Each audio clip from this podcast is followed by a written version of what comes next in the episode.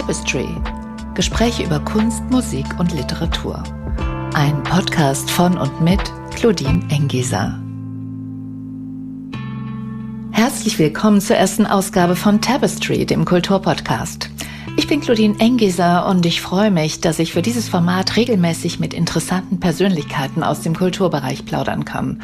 Und da Podcasts derzeit eine sehr gute Möglichkeit sind, Kultur zu vermitteln, hoffe ich auf möglichst viele Zuhörerinnen und Zuhörer und bin natürlich sehr gespannt auf meine Gesprächspartnerinnen und Gesprächspartner. Mein erster Gast ist der Kölner Musiker Gregor Schwellenbach. Als Multiinstrumentalist arbeitet Gregor hauptsächlich als Komponist und Arrangeur oder besser gesagt, er ist ein klassisch ausgebildeter Universalmusikproduzent. Er tritt sowohl als Solokünstler als auch mit verschiedenen Ensembles auf und hat bereits mit Musikerlegende Irmin Schmidt von Can oder mit Kurt Wagner von Lamb Chop zusammengearbeitet. Und vielen ist er sicher auch durch seine Zusammenarbeit mit dem Kölner Elektroniklabel Kompakt ein Begriff. Neben all dem unterrichtet Gregor Arrangementlehrer am Institut für Popmusik an der Folkwang-Universität. Für Tapestry habe ich fast zwei Stunden lang mit Gregor Schwellenbach über die Veränderung seines Lebens als Musiker in der Pandemie gesprochen, warum auch Deutschrap für ihn eine Rolle spielt und wie er einmal mit Grace Jones Geburtstag gefeiert hat. Aber auch über vieles mehr. Also viel Spaß mit Tapestry und Gregor Schwellenbach. Also, hallo Gregor, ich freue mich jetzt erstmal, dass ich dich begrüßen darf zu meinem Podcast. Ja, hallo Claudine. Ich finde es toll, dass du auch jetzt dir die Zeit genommen hast, dass wir das hier mal machen können in Zeiten wie diesen. Und mh, mm, in meinem Podcast geht es ja vor allem darum, dass ähm, die Leute ein bisschen über sich erstmal erzählen, so was sie wie sie dahin gekommen sind, wo sie sind und was sie ausmacht, was ihr Leben ausmacht, was sie so umtreibt. Aber da die Situation jetzt so ist, wie sie ist, muss ich, komme ich einfach nicht umhin zu fragen, was bedeutet Kunst in den Zeiten von Corona? Also es gibt keine Bühnenshows, es gibt keine Konzerte, es gibt kein, kon keinen Kontakt zum Publikum. Was macht diese Situation jetzt gerade aktuell mit dir nach fast einem Jahr Corona?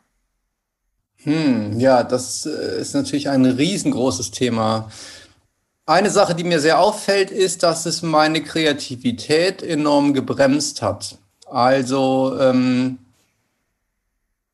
ich habe zwar mindestens so viel Zeit wie vorher, kreativ zu sein, aber mir kommen keine guten Ideen. Ich habe gemerkt, dass ähm, anscheinend Begegnungen mit Menschen sehr förderlich für Ideen sind, zumindest für mich.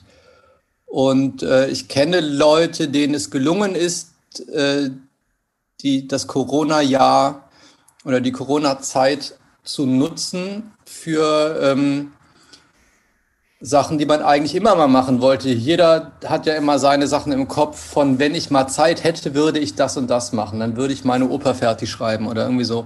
Und es gibt Leute, denen es gelungen ist, das dann auch zu machen. Ich habe schon öfter gehört, dass wahrscheinlich 2021 unheimlich viel gute Musik äh, erscheinen wird, weil so viele Leute die Zeit genutzt haben, um Herzensprojekte endlich mal zu Ende zu bringen. So geht's mir überhaupt nicht. Ich merke, dass ich ähm, in der Corona-Zeit ähm, zwar alte Sachen fertig machen konnte, aber wenig gute neue Ideen gehabt habe. Und auch wenig Impuls, etwas zu machen. Das hat natürlich mit einer anderen Sache zu tun, die gar nichts mit Corona zu tun hat. Ähm, es gibt so einen spürbaren Wertschätzungsverfall von Musik als ich aufgewachsen bin, ähm, gab es weniger Musik. Also das hat mit Digitalisierung zu tun. Als ich aufgewachsen bin, gab es weniger Musik und die hat dafür einen höheren Wert gehabt. Also Musik wurde in Schallplattenläden verkauft. Plattenladen hat einen begrenzten Platz und die können einfach nur jede Woche höchstens zehn neue Platten da reinstellen. Und ähm, dadurch entstand dann, dass man ähm, ja, und man muss halt Geld bezahlen dafür, dass man vielleicht gar nicht hatte und so. Ich habe dann immer nur mir Schallplatten ausgeliehen und auf Kassette überspielt. Oder Radio sehr viel gehört. Und ähm, man musste mehr tun, um Musik hören zu können. Man hat irgendwie dafür gespart oder so. Und wenn man eine Platte hatte, hat man die auch nicht dreimal gehört, sondern so hundertmal oder so. Und mit der Digitalisierung, die viele Vorteile hat, aber es ist halt auch ganz klar ein, ein Wertschätzungsverfall damit einhergegangen. Und ich glaube, einzelne Musikstücke kennt man heute nicht mehr so intensiv wie früher. So, man hört, man hat einfach mehr Zugang und hört deshalb verschiedene andere Musik und man ist es auch nicht mehr so gewohnt, Geld dafür zu bezahlen. Und ähm, das bedeutet für mich als Musiker, dass ich immer mal die Frage stelle von, warum mache ich das überhaupt? Das scheint ja niemanden zu interessieren. Also man, man muss sich heute so viel Mühe geben, die Leute überhaupt dafür zu interessieren. Wenn man, was ich auch schon gemacht habe, wenn es mir sinnvoll schien, wenn ich äh, Geld bezahle dafür, dass auf YouTube Sachen angezeigt werden, dann denkt man sich so, das ist doch falsch. Eigentlich muss doch der Hörer Geld bezahlen, um die Musik hören zu können. Und ähm, in manchen Fällen zahlen die Künstler Geld dafür, dass die Leute das hören. Sondern ich zahle Geld dafür, dass du dir mein, meine Musik anhörst. Das ist ja irgendwie komisch. Und dann kann man in so einem Jahr auch denken, ihr könnt mich mal, ich wechsle einfach zwischen Bett und Badewanne und verdiene mein Geld irgendwie mit irgendwas ganz anderem. Und äh, was soll ich mir hier so eine Mühe machen? Es ist ja total anstrengend, sich Musik auszudenken. Und warum mache ich das überhaupt, wenn ich am Ende noch dafür bezahlen muss, dass sich das einer hör, an, anhört? So, also das ist ähm, ähm, die Frage stellt sich und die stellt sich dann in so einer Corona-Zeit, wo man die Musik auch nicht in Form von Konzerten präsentiert, sondern in Form von hört euch bitte unbedingt mein neues Set an, so, äh, dann ja, stellt sich die Frage nochmal mehr. Und äh, konkret heißt es auch, anstatt Konzerte mache ich jetzt Filme. So, und, ähm, und das ist äh, irgendwie ist es schön, ich mag Film sehr gerne, aber das ist auch nicht einfach. Also ein Film, ein guter Film ist schwer. Und es ist meistens nicht damit getan, sich beim Klavierspielen Telefonkamera an, anzumachen. Das kann man machen, aber das ist per se erstmal noch nicht interessant. So, man müsste dann in sehr also man muss immer gucken, in welchem Moment wäre es denn interessant, wenn ich mich jetzt selbst filme, wie ich im Wohnzimmer Klavier spiele. So, es gibt Momente, wo das dann gut ist. So. Ähm, was hatte ich denn? Ich hatte einmal für einen Geburtstag habe ich jemandem ein Ständchen gespielt und das fand ich dann aber irgendwie so passend, dass ich dachte, das ist auch für andere interessant und dann habe ich dem das auf Facebook gepostet, sodass das auch an andere sehen. Das war so eine Gelegenheit, wo ich dachte, da hat es total Sinn gemacht und das ist natürlich lange nicht so wie ein Konzert, wenn ich so ein Geburtstagsständchen spiele, aber es hat sowas es, hat, es war ein Moment von öffentlich Musik machen, so, den ich dann als ganz intensiv wahrgenommen habe. So. Ich habe jetzt was gemacht und andere freuen sich drüber. Und ein anderer Fall war mal, ich glaube, es war irgend so einer von diesen Todesfällen. Manchmal sind ja Todesfälle ein guter Anlass, um sich nochmal mit einer Künstlerin zu beschäftigen und Sachen von. Genau, es war Ennio Morricone. Als Ennio Morricone ist nicht Ennio Morricone gestorben, Letztes Jahr. Genau, ja. Und äh, es gibt ein Stück von Morricone, es ist das, das Jill-Thema aus Spiel mir das Lied vom Tod. Das war irgendwie, habe ich dann gemerkt, das war irgendwie prägend für mich in der Zeit, als ich so studiert habe und Filmkomponist werden wollte. Und so ein Stück, das ich damals so sehr genau rausgehört und nachgespielt habe und so. Und dann habe ich gemerkt, ich kann das immer noch auswendig. Und habe ähm, tatsächlich First Take. Ich habe mein Telefon neben das Klavier gestellt und habe aus dem Kopf dieses Jill-Thema von Morricone auf Klavier gespielt, das ich vor 20 Jahren auswendig gelernt habe und hab, war selber ganz fasziniert davon, dass ich immer noch jeden Ton im Kopf habe. Das ist sowas, das habe ich heute natürlich nicht mehr. Also es gibt heute keine Filmmusik mehr, die ich in 20 Jahren noch Ton für Ton auf dem Klavier nachspielen werde können, weil ich dafür heute viel zu viel Musik gleichzeitig höre.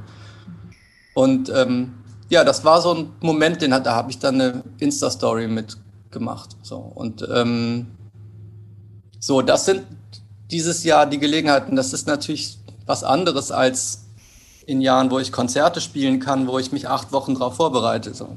Ähm, und wo dann zum Glück inzwischen äh, hören dann auch manchmal 1000 Leute zu, wenn ich ein Konzert spiele und meine Insta-Stories sehen dann eher 100. So.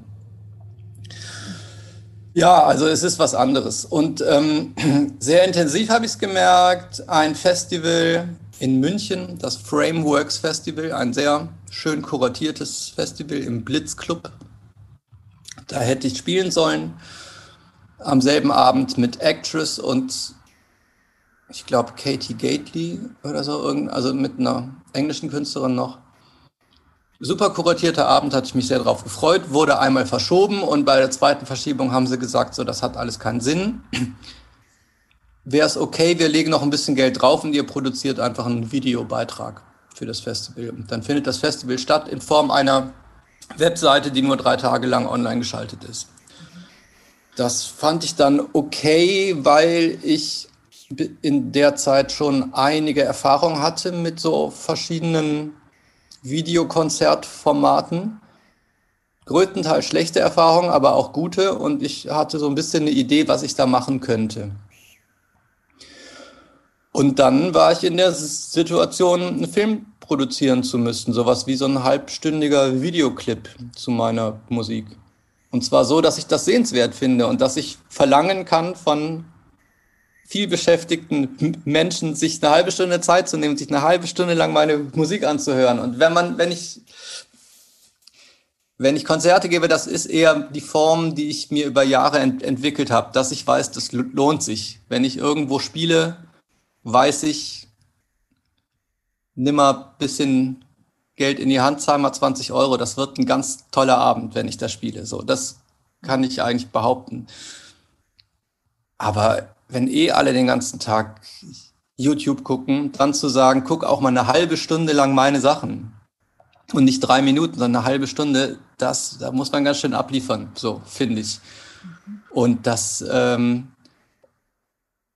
und man kann natürlich sagen, das ist eine eigene Kunstform. Es gibt unheimlich tolle Videokünstler und Filmkünstler, aber dann sind das auch nicht dann ist es wieder was anderes. Die, dann muss man da noch mehr Budget oder Zeit reinstecken, finde ich. Also ähm, man kann sagen, dann, also dann liegt das finanziell nicht mehr, dann ist es nicht mehr wie ein Konzert. Dann für einen halbstündigen Musikfilm könnte man sagen, ich nehme jetzt irgendeine Videokünstlerin, der ich das zutraue, einen halbstündigen Musikfilm zu machen, den ich sich selber sehen wollen wollte, aber da kann man nicht kommen mit einem Tagessatz oder so, sondern dann muss man richtig, richtig äh, sagen, komm, das ist ein Projekt, da fummeln wir jetzt wochenlang dran und da leben wir auch in der Zeit davon. So. Ähm, wie kommt das denn, dass ähm, der Unterschied so groß ist? Weil im Endeffekt ist ja deine Musik, die ist ja hier wie dort dann hörbar. Aber warum ist es so schwer, die Leute davon A zu überzeugen, sich das anzuschauen und B, warum ist der Unsicherheitsfaktor, dass sie es dann auch mögen könnten, so groß? Ja, weil die Musik natürlich mehr ist als die Töne. Also die Musik ist ein, ein kultureller Akt. Und ähm, dass so ein Abend gut wird, liegt nicht nur daran, wie ich spiele.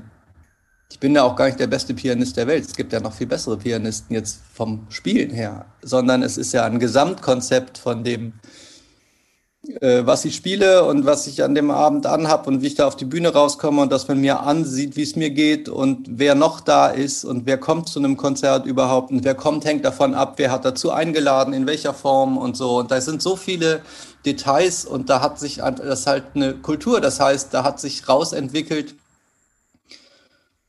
ich habe da so eine gewisse Erfahrung mit und dann lege ich auf jedes Detail Wert. Wer macht das Plakat? Wie sieht das Plakat aus? Und wenn es nicht gut ist, sage ich, mach's doch anders. Und ähm, wer lädt über welchen Kanal wie wen ein und so. Und am Ende läuft es darauf raus, dass man da hingeht und schon bevor ich spiele, findet man es gut oder nicht, sondern man freut sich irgendwie drauf, weil die ist auch da und die ist auch da und irgendwie ist der Raum hier so schön und hier war ich lange nicht mehr und ähm, und das Licht sieht gut aus auf der Bühne und so. Also das ist schon gut oder schlecht, bevor es losgeht. Mhm. Und das ist ein ähm, Gesamtkonzept, das äh, sich da so zusammenfügt und genau. Bestandteile spielen damit. Ja. Genau. Und dass sich dort Menschen treffen, Und die Menschen, die sich dort treffen, haben den gemeinsamen Nenner, dass sie sich für die Musik interessieren, die da gleich kommt. Das ist ein riesiger Anteil davon. Mhm. Das hat einen riesen Anteil daran. Also ich gehe oft zu Konzerten, weil ich mit Leuten in einem Raum sein will, die sich auch für dieselbe Musik interessieren wie ich. Mhm. So, das ist ein Riesenteil. Und das ist, wenn das alles weg ist, muss die Musik viel mehr leisten.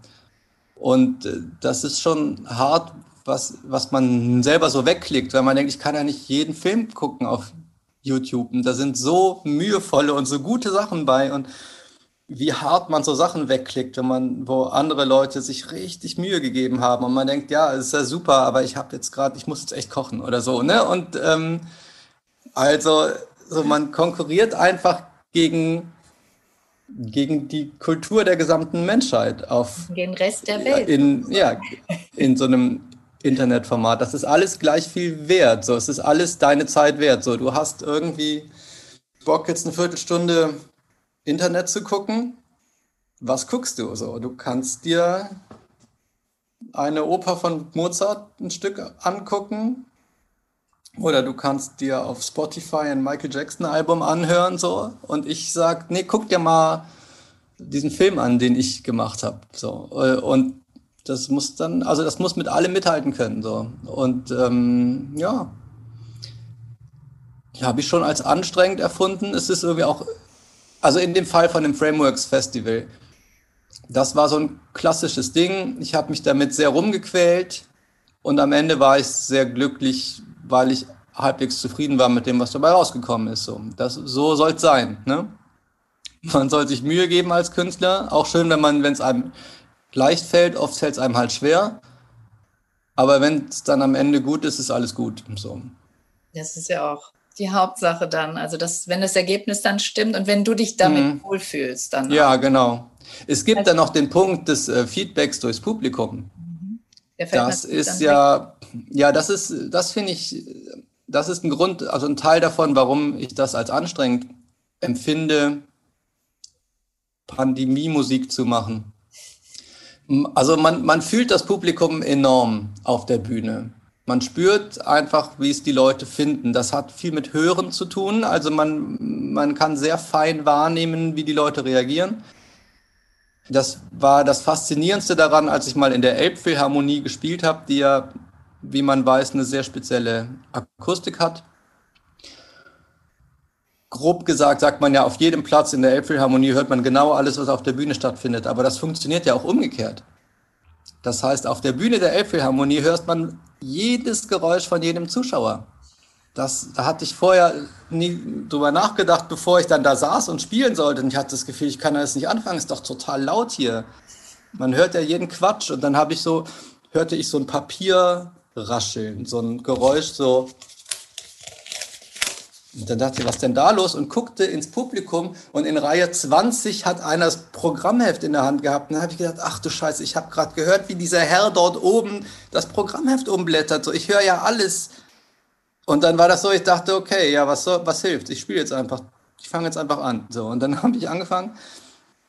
Und dieses Konzert in der Elbphilharmonie hatte ein gemischtes Publikum, würde ich sagen. 50 Prozent waren so Fans von uns, die da auf der Bühne waren.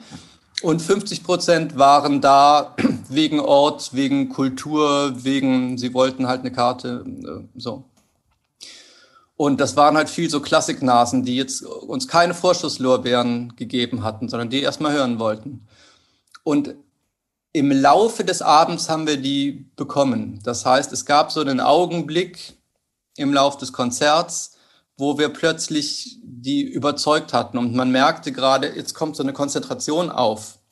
Und es hat damit zu tun, dass man eben genau hört, wenn das Stück schnell ist, dann sitzen alle auf der Stuhlkante. Wenn das Stück dann langsam wird, hört man, wie sich irgendwie 2100 Menschen so zurücklehnen, weil das Stück langsam wird und so. Und man kriegt alles mit. Und dann gab es plötzlich diesen Augenblick, wo es total still wird und wo alle so nur noch so sitzen und hören und denken, boah, was ist hier los? Das ist ja geil. So. Und das ist natürlich unheimlich beflügelnd, wenn du da so eine Stunde Musik machst und nach einer Stunde merkst du, jetzt haben, haben wir sie. So, jetzt sind sie, jetzt sind gerade alle in diesem Raum sind so, boah, geil. Und das ist natürlich ein super Gefühl. Und das Gegenteil sind so eine Online-Konzerte, wo man spielt und man weiß nicht, gucken zehn Leute zu oder 100. Dieses Programm, um das es geht, das heißt Six Pianos, wie das Stück von Steve Reich, Six Pianos. Und das ist auch ein Stück, das wir an dem Abend spielen. Aber bevor wir das spielen, spielen wir eigene Kompositionen für ein bis sechs Klaviere.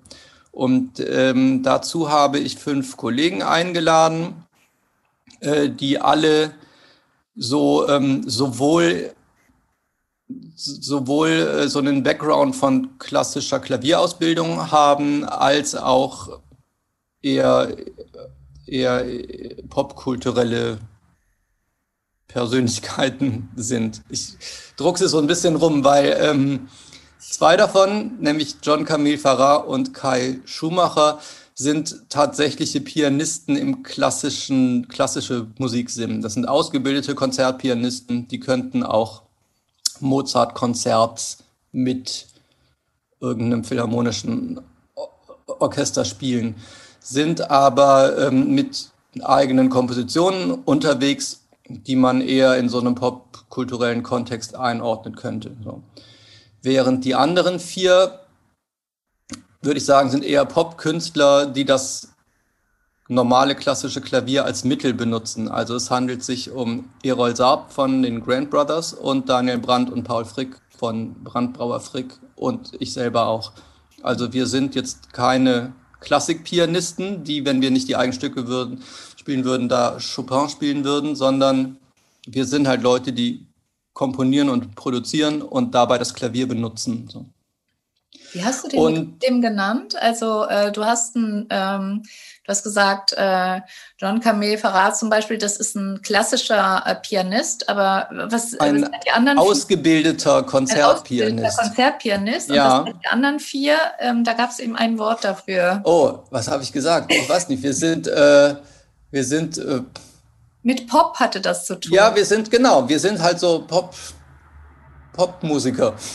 Die anderen sind vielleicht, also das ist ja dem, ja, das ist ja, habe da schon viel im Leben drüber geredet, was die Definition von Pop und Popmusik denn sei. Ähm, also bei Klassik ist es einfach zu sagen. Es gibt äh, kulturelle Standards für klassische Musik. Und speziell in Deutschland gibt es auch so bestimmte Hürden, mit dem man irgendwie so eine Art Abzeichen kriegt, dann ist man in der und der Liga. Also schafft man eine Aufnahmeprüfung an einer deutschen Musikhochschule. Wie namhaft ist die Lehrerin oder der Lehrer? Ähm, welchen Abschluss hat man? Hat man den KA-Abschluss oder den Konzertabschluss oder so? Und das ist so durchgestaffelt und man kann eigentlich so eine, die Leute in so eine Liga einordnen anhand von so von so Daten. Man muss Leute überhaupt nicht spielen hören. Du kannst sagen, wenn du an der und der Musikhochschule bei dem dem Professor studiert hast, dann darfst du mitspielen in so einer bestimmten Liga. Und ähm, das sind weltweit vielleicht ein paar tausend, die dann richtig Konzertpianisten sind. So. Mhm. Und, ähm, und John und Kai, die gehören dieser die gehören dazu, würde ich mhm. sagen. Die sind dann auf einer Liga, dann ist jetzt, also ich weiß nicht, ob man jetzt sagen kann, Igor Levitt ist aber noch besser oder ob man jetzt äh, wahrscheinlich ja, aber ist dann die Frage, was heißt überhaupt besser und so. Und ähm, ich weiß auch nicht, die beiden würde ich könnte ich nicht sagen, wer der bessere Pianist von den beiden ist. Wenn die jetzt einen Wettbewerb spielen würden und beide spielen Tchaikovsky-Konzert, wer würde das bessere Tchaikovsky-Konzert machen? Aber der Witz ist ja natürlich, in, als klassischer Pianist geht so ein bisschen drum, spielst du Tchaikovsky-Konzert oder Beethoven-Konzert und dann, wie gut bist du? So, wie viel per Persönlichkeit bringst du darüber und denkt man, das wertet das Stück auf die Art, wie du es spielst. So. Und ähm, der Pop-Moment kommt rein, wenn man sagt, ich spiele ja gar nicht Tchaikovsky-Konzert. Das interessiert mich gar nicht. Ich könnte, weil ich wäre gut genug, aber ich mache jetzt was anderes. Und zwar spiele ich was, das hat sich noch niemand jemals ausgedacht. Ich komponiere meine Stücke jetzt selber. So, wie das halt Franz Liszt gemacht hat oder wie das halt auch Mozart gemacht hat und Beethoven und so. Also, dass der Pianist komponiert sich seine eigenen Stücke und drückt sich dann nicht nur durch die Interpretation aus, sondern durch das Stück selber. Und so sind Kai und John. Die ähm, wissen nicht nur, wie sie die Beethoven-Sonate spielen würden, sondern die denken sich sogar selber ein Stück aus. Und das sagt dann noch mehr. So, das sind halt ihre eigenen Sachen. Und das sind dann halt komponierende Performer oder selbst performende Komponisten oder so. Und die haben aber von ihrer Ausbildung her, sind, spielen sie in so einer Liga mit, dass man die mit Fug und Recht als klassische Pianisten bezeichnen kann. Und darüber, ich verliere darum so viele Worte drüber, weil es eine Unart ist in der Popwelt, sobald jemand überhaupt nur Klavier spielt, ihn als klassischen Musiker zu bezeichnen. Und das ärgert mich. Also ich selber werde dann auch oft als klassischer Musiker bezeichnet. Es stimmt insofern, als ich ja tatsächlich ein klassisches Studium absolviert habe. Aber ich habe nicht Klavier studiert, sondern ich habe Musiktheorie und Tonsatz und Komposition studiert und ich habe Schulmusik studiert, also Musik auf Lehramt mit dem Hauptinstrument Kontrabass. Und ähm, habe in dem Rahmen aber guten Klavierunterricht gehabt und ich äh, kann jetzt schon Klavier spielen, so dass ich so und auch so, dass ich Geld dafür nehmen kann. Aber, aber äh, ein klassischer Konzertpianist lacht sich tot. So, also da, da, das ist ein an, anderer Beruf. So, ich bin eher ein Komponist und ein Musikproduzent und ich kann halt auch Klavier spielen. So. Also ich hätte jetzt ähm, das nicht gedacht. Äh, ich habe es zwar im Vorfeld äh, in der Vorbereitung gelesen, mhm. das Kontrabass, mhm. aber mhm. damit trittst du ja eigentlich kaum in Erscheinung. Nicht ähm, mehr, ja. Du hattest, ähm, ich meine, mich zu erinnern, du hast äh, das Gregor Schwellenbach ähm, Quartett Gibt es das mhm. oder gab es das? Ja, Quintett und oder Sextett gab es beides, Aber genau. Ich mhm. habe mal ein Konzert äh, von euch besucht und ähm, da waren halt die Streicher dabei, aber ähm, mhm. du warst auf jeden Fall am ähm, Flügel. Ja, ja. Und ja, ich kann das schon. Ja. nee, das ist außer Frage. ja, ja, Aber ja. ich meine, auch in diesem äh, Zusammenhang warst du jetzt nicht äh, an deinem dann tatsächlich ähm, äh, äh, super studierten Kontrabass, sondern auch da warst du dann. Mhm. Am, ähm ja, naja, das ist, das ist, das muss man jetzt ein bisschen ausholen oder kann ich ausholen. Das Klavier ist, ist noch mehr das Instrument meines Lebens. Klavier habe ich mit sieben angefangen zu spielen. Wie ich viel später erfahren habe, ist es dafür so eine, für diese Konzertpianistenkarriere schon zu spät. So KonzertpianistInnen fangen mit drei an okay. oder mit zwei und spielen mit sieben die ersten Wettbewerbe. So. Und ähm, die sind dann auch mit 14 so weit, dass sie technisch ist, ist das Ding durch. Die können einfach technisch, technisch alles spielen, verwenden dann nochmal fünf bis zehn Jahre drauf, künstlerisch wie genau, also wie soll das denn überhaupt sein, also die Musik zu verstehen. Und dann sind es das, was ich echte klassische KonzertpianistInnen nenne. Und ich habe halt mit sieben angefangen, war dann ganz gut, habe dann ähm, über Lehrer, die ich kennengelernt habe, die ich cool fand und die dann eher so Rock- und Jazzmusiker waren, ähm, bin ich irgendwie an Jazz geraten, habe mich viel mit Jazz beschäftigt, wollte aber eigentlich so Pop-Keyboarder sein. Und, ähm, und ja, dann habe ich halt viel in so Bands gespielt und so und ähm, mir Synthesizer, einen Synthesizer gekauft, auf den ich dann lange gespart hatte und so. Und dann mit 18 habe ich, hab ich so klassische Musik entdeckt, wie so eine verrückte Szene, wie man so Reggae entdeckt. Ich habe vorher dann irgendwann mal so Reggae entdeckt und mich ganz viel mit so karibischer Musik beschäftigt und bin da so reingetaucht und dann hat man vielleicht mal so eine Punkrock-Phase und hört ganz viel Punkrock und, und so. Und wie man solche Szenen für sich entdeckt, kam dann irgendwann mit 18 noch oben drauf, ah ja, und Klassik, das ist auch cool. So. Und habe dann gedacht, ich möchte gern was möglichst Universelles studieren damit ich mich jetzt nicht auf, auf so ein spezielles ähm, Ding, also ich, ich wollte immer, habe mich immer für die Breite interessiert und für möglichst viele verschiedene Genres.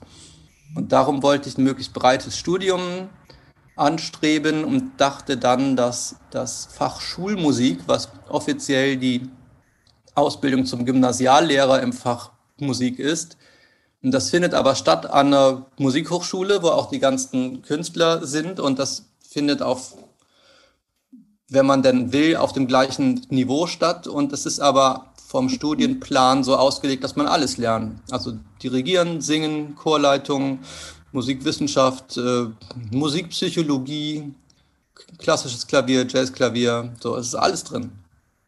Und dann dachte ich mir, das ist der super Studiengang, damit kann ich dann alles machen. Und das wollte ich lernen. Und dann hatte ich aber ja lange nicht mehr so klassisches, normales Klavier gespielt. Und ähm, habe dann auch gedacht, das hole ich nicht mehr ein. Ich habe mal irgendwann einem ähm, Klavierprofessor vorgespielt und der sagte so, du bist ja total unmusikalisch, du solltest überhaupt nicht Musiker werden, werd doch Arzt. So, das ist so ganz demontierend. Ähm, und ich habe das zum Glück nicht geglaubt, aber es hat mich doch sehr, äh, sehr ent, äh, also sehr ähm, zurückgeworfen. Und ich habe gedacht, es kann sein, dass ich das mit Klavier als Hauptinstrument gar nicht schaffe, weil ich äh, nicht klassisch genug spiele. So.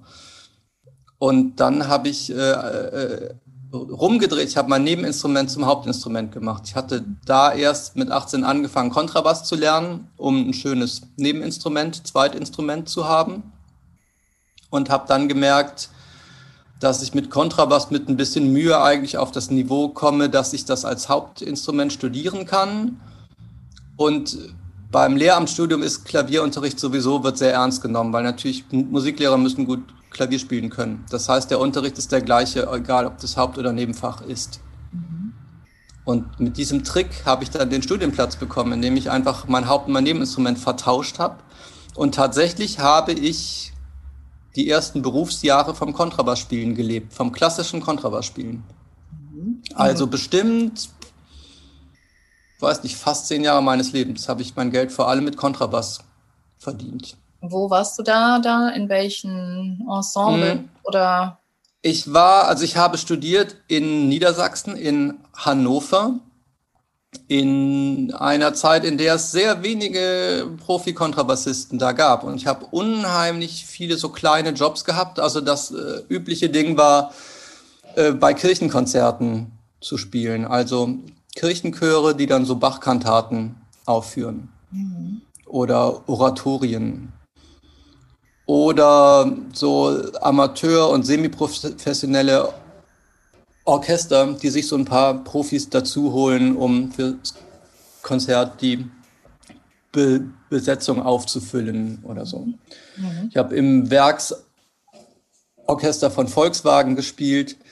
Ich habe in so einem sehr seltsamen, aber witzigen Operettenensemble gespielt, die immer in so auf so Dörfern in Mehrzweckhallen Operetten aufgeführt haben. Ähm, und äh, ich habe gegen Geld ausgeholfen bei, bei Schulkonzerten von so Schulen und, und so. Also so der untere Bereich des äh, äh Muckertums, des klassischen Muckertums, da habe ich so mitgemischt. Aber ich finde das jetzt sehr interessant, ähm, wenn ich da mal kurz einhaken darf, mhm. ähm, weil du beschreibst, wie du ähm, dir deinen Studiengang ausgesucht hast, nämlich du wolltest etwas, wo du ganz, ganz viele Facetten kennenlernen würdest mhm. von der Musik. Ja. Und ich finde das halt jetzt so spannend, dass du tatsächlich in also du wendest das ja tatsächlich an. Ich meine, ja, ja. man trifft ja selten jemand, der so viele Facetten auch bedient. Du machst ja, ähm, also du hast es selber gesagt, du bist, ähm, du, du trittst mit Ensembles auf, du trittst hier, äh, du spielst Steve Reich, du bist hier in der ähm, Elektro-Techno-Szene, wie auch immer, bei Compact. Ähm, äh, mit den Jungs da äh, bist du zugange, du machst Filmmusik, du machst, ähm, hast eben gesagt, dann hast du diese eigenen Videos noch erstellt. Mhm. Du lehrst an der, ähm, am Institut für Popmusik ähm, mhm. der Volkwang-Uni. Das heißt auch, äh, selbst der Lehrerberuf, der dieses Studium ja auch impliziert hat, auch mhm. der ähm, findet ja in deinem Leben mhm. tatsächlich äh, statt und Du übst ihn auf, aus. Ja. Das heißt, all das, wofür du dich interessiert hast, dieses breit aufgestellte, Mhm. hat auch tatsächlich Einzug in dein wirkliches Berufsleben ähm, gefunden. Ja, ja. Also Sachen im Rückblick ergeben ja ganz viele Sachen Sinn. So und ähm, mein Vor- und Nachteil, aber auf jeden Fall mein Profil ist, dass ich mich für alles interessiere. So, ich möchte, ich, ich, äh, ich äh, kenne mich aus mit sehr, sehr viel verschiedener Musik und tatsächlich ähm, auch aus so einer echten Liebe raus. Also es ist wirklich, dass ich die Sachen total brenne für ganz verschiedene Sachen. Nicht für jeden Musikstil, aber doch für unfassbar viele. Also ob es jetzt ähm, Stravinsky ist oder Post-Punk oder Dub oder ähm, was auch immer. Es sind, gibt ganz viele sehr, sehr spezielle Nischenmusiken, wo ich sage, das ist voll mein Ding, ich liebe das total, ich kenne mich damit echt aus und so.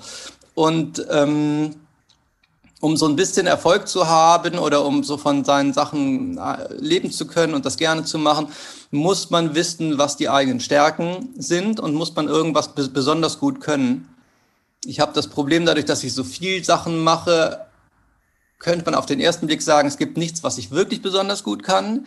Aber es stimmt ja nicht, weil ich habe eine Stärke, nämlich, dass ich da Zusammenhänge sehe und dass ich so einen Überblick habe und dass ich Sachen verstehe und auch beschreiben kann, die man, äh, also das, dadurch, dass ich so, ich habe verschiedene Einblicke und bestimmte Blickwinkel und so weiter. Und daraus haben sich dann Sachen ergeben, die dann nur ich machen kann. Und darum setze ich mich dann auch mit so einer Klavierquintett-Besetzung, also Klavier, zwei Geigen, Bratsche, Cello, auf eine Bühne und spiele dann als Zugabe auch, auch was von, von Bach. Obwohl ich ja eben gesagt habe, ich darf das gar nicht, denn ich bin ja keiner von diesen 2000 besten Pianisten der Welt. Aber dennoch, in dem Fall ist es super, weil, ähm, weil das war in dem Moment genau das Stück, wo ich überzeugt war, dass das beste Stück, was wir uns jetzt anhören können. Und ich spiele es auch gut genug, dass alle denken, oh toll, so. Und das wollen wir ja nur, so. Und ähm, das ist aber eine Mischung. Das ist, das ist aus Klavierspielen, das ist aber auch, dass ich weiß, wen ich dazu hole, wie das arrangiert ist, wo es aufgeführt wird, welche Musik davor gespielt wurde, was danach kam. Und ähm, also es ist eine Mischung aus Kuratieren sehr viel und so künstlerisch leiten und dann am Ende auch das Klavier noch selber spielen. So. Es ist ja eine ziemlich komplexe Angelegenheit und das ist, wenn du jetzt sagst, dass du das als Zugabe zum Beispiel spielst, dann hast du das mhm. vielleicht auch gespürt. Also intuitiv, wie du gerade sagst, der Moment ist jetzt da, die Leute sind dafür bereit und auch aufnahmefähig, das in meiner Version zu hören. Mhm. Das, äh, und das äh, bringt uns wieder an den Anfang des Gesprächs zurück, worauf ich aber eigentlich nicht noch ähm, weiter eingehen wollte. Mhm. Aber das ist tatsächlich das, was ja jetzt fehlt. Und das ähm, mhm. gibt es halt im Moment nicht. Und ich finde, ja. was du schreib, äh, gerade beschreibst, ist halt etwas sehr Intuitives, was also vom Moment auch lebt. Und das fehlt halt. Ja, wobei man natürlich zugeben muss, dass es auch ein Teil der Aufgabe ist, das vorauszufühlen, weil man nicht mit einem Streichquartett spontan sagt, ey, lass uns nochmal hier äh, das äh, Pianokonzert von Bach Nummer so und so viel zweiten Satz spielen. What, two, what, two. So, also Jazzmusiker können das und so Unterhaltungsmusiker, da kann man irgendwie sagen, das ist auch toll, habe ich auch schon er erlebt, dass man so auf Zuruf so, so Dinger spielt. Ich habe mal einen tollen Abend und der Beginn einer jahrelangen Freundschaft war, als ich, ähm, ich hole mal das total aus. Wir machen jetzt mal Themenwechsel. Mir fällt gerade eine Anekdote ein. Ich genau. mache einen großen, einen großen Schnitt. Ich habe auch drei Sommer lang als musikalischer Leiter auf Kreuzfahrtschiffen gearbeitet. Und da war ich dann der Chef der jeweiligen Musiker auf dem Schiff. Und dann gab es dann an einem Abend ein neues Trio, die so Bar-Jazz gemacht haben. Und die spielen dann immer so Pop-Evergreens im Jazz-Sound. Das ist, was da so läuft in so einer Bar, wo man Cocktails trinkt. Ne? Und sie hatten keinen Bass, sondern sie waren Gitarre, Gesang und Piano. Und der Pianist hat mit der linken Hand noch so auf Bass-Sound gespielt.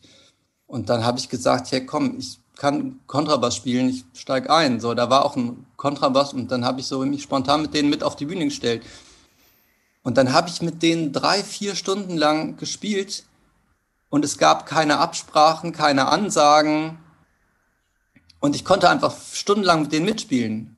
Und das war aber natürlich total schön äh, ähm, und auch ein eleganter Move. So eigentlich war ich ja deren Vorgesetzter und dachte dann, was soll ich hier spielen und euch sitzen und euch zuhören? Ich spiele mit. So und dann habe ich einfach mitgespielt und dann und das lief so gut. Also das hätte ja auch ein Scherz für zwei Songs sein können oder für einen. Aber wir haben, wir haben einmal den ganzen Abend zusammengespielt und das war dann der Beginn einer ganz intensiven Zusammenarbeit, weil ich dann ähm, nach diesem Kreuzfahrtjob dann äh, habe ich mit denen eine Platte aufgenommen und äh, habe oft mit denen zusammen gespielt und die waren beheimatet in Innsbruck in Tirol. Und über die bin ich dann da so in die Muckerszene von Tirol reingeraten.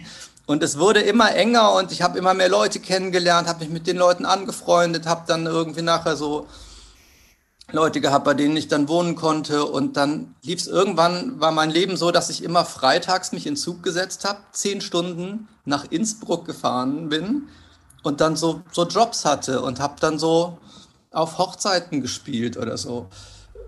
Oder bei so Firmenfeiern. Ich war halt so ein, so ein Mucker, so ein, so ein, so ein Tanzmucker. Und, und das war, ich mochte es vor allem, also ich, es war irgendwie witzig, die Leute waren alle super nett und wir haben uns gut verstanden und viel Spaß gehabt und so. Und auch ähm, war das so surreal. Ich habe immer ein Herz für surreale Situationen, wo man denkt, wie bin ich denn jetzt hier reingeraten und so, und so Brüche. Ich habe ansonsten in der Zeit davon gelebt, Musik für Theater zu produzieren, vor allem. Wann Komponieren und produzieren. Das war so Nullerjahre rum, so um 2010 rum. So, ich glaube, diese Kreuzfahrtjobs habe ich von 2004 bis 2006 gemacht, meine ich. Wohntest du da schon in Köln? Ja, aber ich kannte noch niemanden. Hm, okay. Ich habe also jetzt äh, Gut, wir mach, ich, ich mache kurz Klammer auf. Mhm. Ich bin in, äh, im Vorort von Köln aufgewachsen und äh, bin zum Studium weggezogen nach Hannover. Habe da sechs Jahre studiert, bin dann nach Hamburg rüber und habe da Filmmusik und äh, Musikproduktion gelernt. Da war ich dann Assistent bei einem Fernseh- und Werbekomponisten. Der hat mir Produzieren beigebracht, ich habe für ihn dirigiert und ähm, MIDI-Arrangements gemacht. Und dann habe ich mich von dem getrennt und mich eher auf Theatermusik spezialisiert. Und als Theatermusiker ist man halt fahrender Mensch. Du wohnst dann halt immer sechs Wochen in der Stadt, wo die Produktion dann gerade stattfindet. Und dann hat man irgendwo noch eine Wohnung. So. Und dieses irgendwo eine Wohnung haben, habe ich dann irgendwann von Hamburg nach Köln verlegt und dann bin ich nach Köln gezogen und kannte aber niemanden. Und weil ich vor allem Theatermusik gemacht habe, war ich sowieso nie zu Hause, sondern ich war dann immer in irgendeiner Stadt, wo ich dann halt gerade gearbeitet habe, in Frankfurt, Darmstadt, Aachen, Hamburg, Berlin. Und, ähm, und am Freitagmittag habe ich mich in Zug gesetzt und kam dann in der Nacht zum Samstag in Innsbruck an und habe dann im Proberaum irgendwelche Keyboards eingeladen und bin dann mit so meinen Jungs und Mädels auf irgendwelche Almen gefahren zu so Hochzeiten vom Bürgermeister und habe dann da so, so Hochzeitsmusik gemacht. Und das war natürlich das war enorm filmszenenmäßig, aber auch so dieses, dieser Bruch von, man ist auf so einer Theaterprobe am Staatstheater Darmstadt und diskutiert drüber, wie man jetzt diese Shakespeare-Szene irgendwie interessant umsetzt. Und ein paar Stunden später ist man dann in, in Tirol auf so einem Berg, auf so einer Dorfhochzeit. So, das war irgendwie so, wo, wo bin ich denn hier? Also das war sehr lustig und ähm, irgendwie auch eine schöne Zeit, aber es wurde dann immer mehr. Ich bin da so auf so eine ganz natürliche Weise in die Szene reingewachsen. Und irgendwann war es ein Teil von meinem Leben so. Dann habe ich gedacht, Moment, das wollte ich nun wirklich eigentlich überhaupt nicht. Das ist so irgendwie, das ist so ein guter Scherz, aber so, dass es Spaß macht, reicht nicht. Es ist eigentlich nicht, wie ich mir mein Leben vorgestellt habe. Und dann habe ich dann irgendwann meinen Freunden gesagt, so, Das waren jetzt zwei super schöne Jahre mit euch oder drei, aber ähm, ich muss jetzt irgendwie weiterziehen. Ähm, ich besuche euch gern noch privat, aber lasst uns mal aufhören hier immer. Ruft mich mal nicht dauernd an, wenn ihr Jobs für, für mich habt. Ich mache lieber jetzt was anderes. So. Und haben die dir das übel genommen oder seid ihr immer noch befreundet? Also wir, wir, wir lieben uns noch sehr, würde ich sagen, aber wir haben leider quasi keinen Kontakt mehr. Also es hört sich jetzt ähm, schon an, Gregor Schwellenbach, der Mann für alle Fälle. Also man kann auch auf dich zählen. Aber dir scheint es auch immer alles Spaß zu machen. Und das finde ich irgendwie mhm. gut. Du, ähm, also ich höre jetzt aus dem Gespräch heraus, dass du auch, ähm, auch wenn du so Situationen beschreibst, die ja vielleicht schwierig sind, irgendwie gewinnst du denen was Positives ab. Und das finde ich mhm. Ja, das merkt man vielleicht auch dann der Musik. Ja, kann sein, ja. Hm, das ist beeindruckend. Ich fühle mich sehr zu Hause als ein klassisch ausgebildeter Universal-Musikproduzent, dann aber nicht zu so einem Crossover-Neoklassik-Umfeld zu gehen, sondern zu so einer lokalen Techno-Clique. Das erzählt schon ganz viel über mich. Also ich fühle mich total wohl damit, mhm. Der eine klassisch ausgebildete Universaltyp zu sein, innerhalb einer Clique von Leuten, die eigentlich so Partymusik machen. Mhm. Irgendwie finde ich, ähm, ähm, ja, ich finde, ich habe da einen guten Ort gefunden, der dazu passt, wie ich bin. Also das, da steckt schon das genreübergreifende mit drin.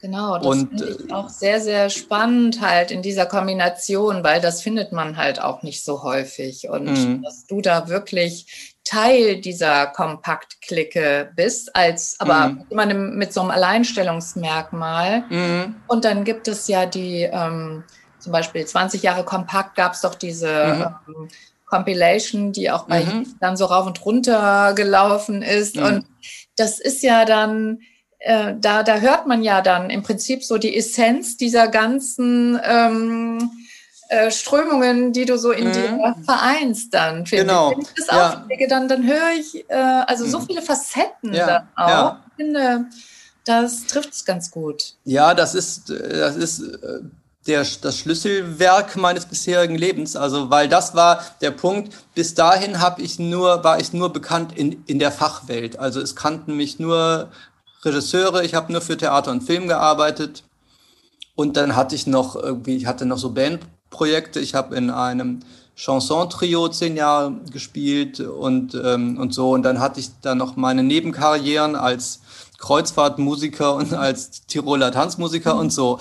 Aber ich habe nie Musik unter meinem Namen als Solokünstler rausgebracht. Und das ist natürlich ein ganz entscheidender Unterschied, ob man so ein Dienstleister Mucker ist oder ob man als Künstler in der Öffentlichkeit steht.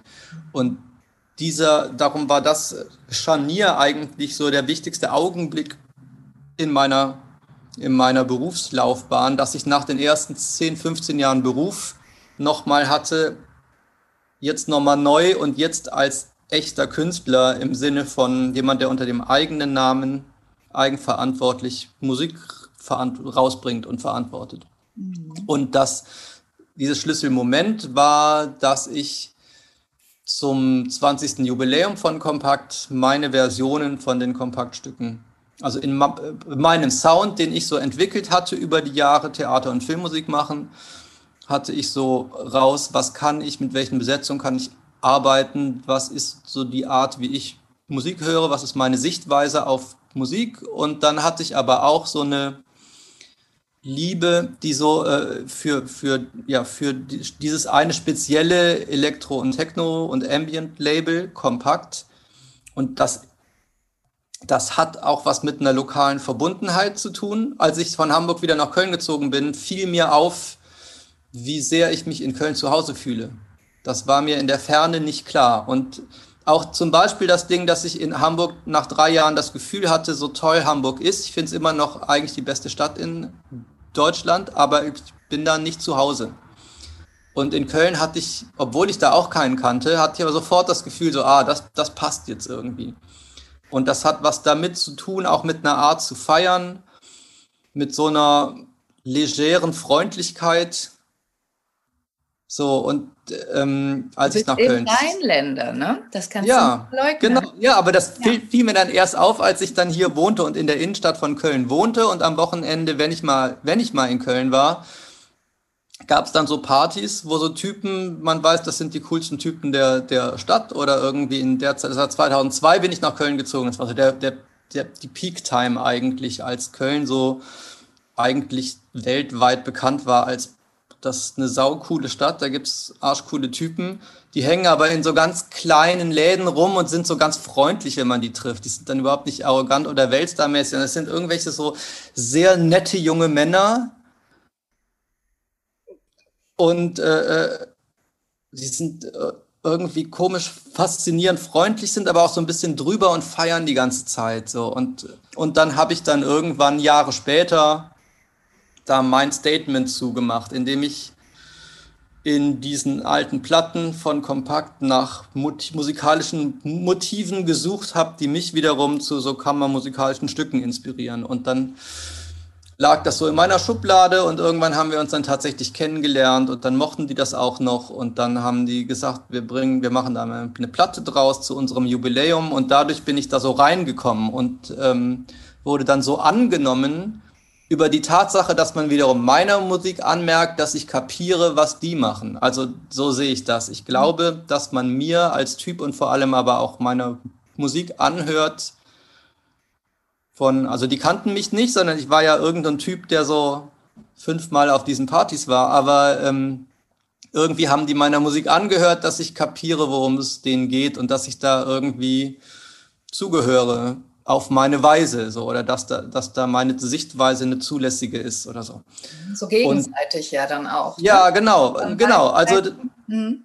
genau, man merkt der Musik dann so eine Wertschätzung gegenseitig ja. an und dann haben die das eigentlich genutzt, um, ähm, fanden das ihr Jubiläum einen guten Anlass oder das eine gute Möglichkeit, um ihr Jubiläum zu begehen und so und, und dadurch ist dann schlagartig, ähm, gab es dann meinen Namen plötzlich. Und ich nehme an, dass ich alles, was ich seitdem gemacht habe, das kam 2012, habe ich es gemacht, 2011, 12 habe ich es produziert, 2013 ist es offiziell erschienen, 2014, 15 habe ich viel, bin ich viel damit aufgetreten. Ich glaube, nichts, was ich seitdem gemacht habe, hätte ich unbedingt gemacht, wenn das nicht gewesen wäre. Also es hat wirklich kom komplett mein Netzwerk und mein, mein Standing auf ein anderes Level gehoben. Mhm. Und deshalb bin ich nach wie vor, obwohl ich inzwischen ja nicht mehr so viel Clubmusik mache, ähm, aber bin ich da immer noch äh, im Booking und im Vertrieb meines eigenen Labels, äh, bin ich da immer noch zu Hause. So. Mhm. Und Stichwort eigenes Label, das heißt Galerie, was ja. da statt? Kurzfassung, Galerie ist ein Künstlerlabel, also ist mein eigenes Label und ist vor allem dazu da, meine Pro Projekte rauszubringen, die nirgendwo anders hinpassen. Ähm, Nochmal eben zur Galerie. Ähm, wie mhm. lautet die Website, wo man dann ähm, zum Beispiel die ähm, LA Ice Cream ähm, ja, ähm, Edition bestellen könnte? Das ist Bandcamp Galerie Moment mal, ich suche es gerade raus. Bandcamp ist ja, dürfte ja bekannt sein. Bandcamp ist ja der zurzeit fairste, kann man sagen, Anbieter für Musik oder der künstlerfreundlichste Anbieter, weil da die Bedingungen komplett von den Künstlern selber festgelegt werden, zu welchem Preis. Und das ist mit sehr wenig Umwegen kriegen dann die Leute ihr Geld. Das heißt, wenn man nicht nur die Musik hören, sondern auch die Musiker unterstützen will, ist Bandcamp eigentlich besser als zum Beispiel Spotify. So, bei Spotify muss man echt das Ding jetzt wochenlang durch anklicken, damit vielleicht die Künstler einen Euro kriegen und bei Bandcamp kann man ihnen den einfach geben. Mhm. Also galerie.bandcamp.com. Galerie geschrieben, wie man das im Deutschen schreibt und Bandcamp wie wie man es auch kennt.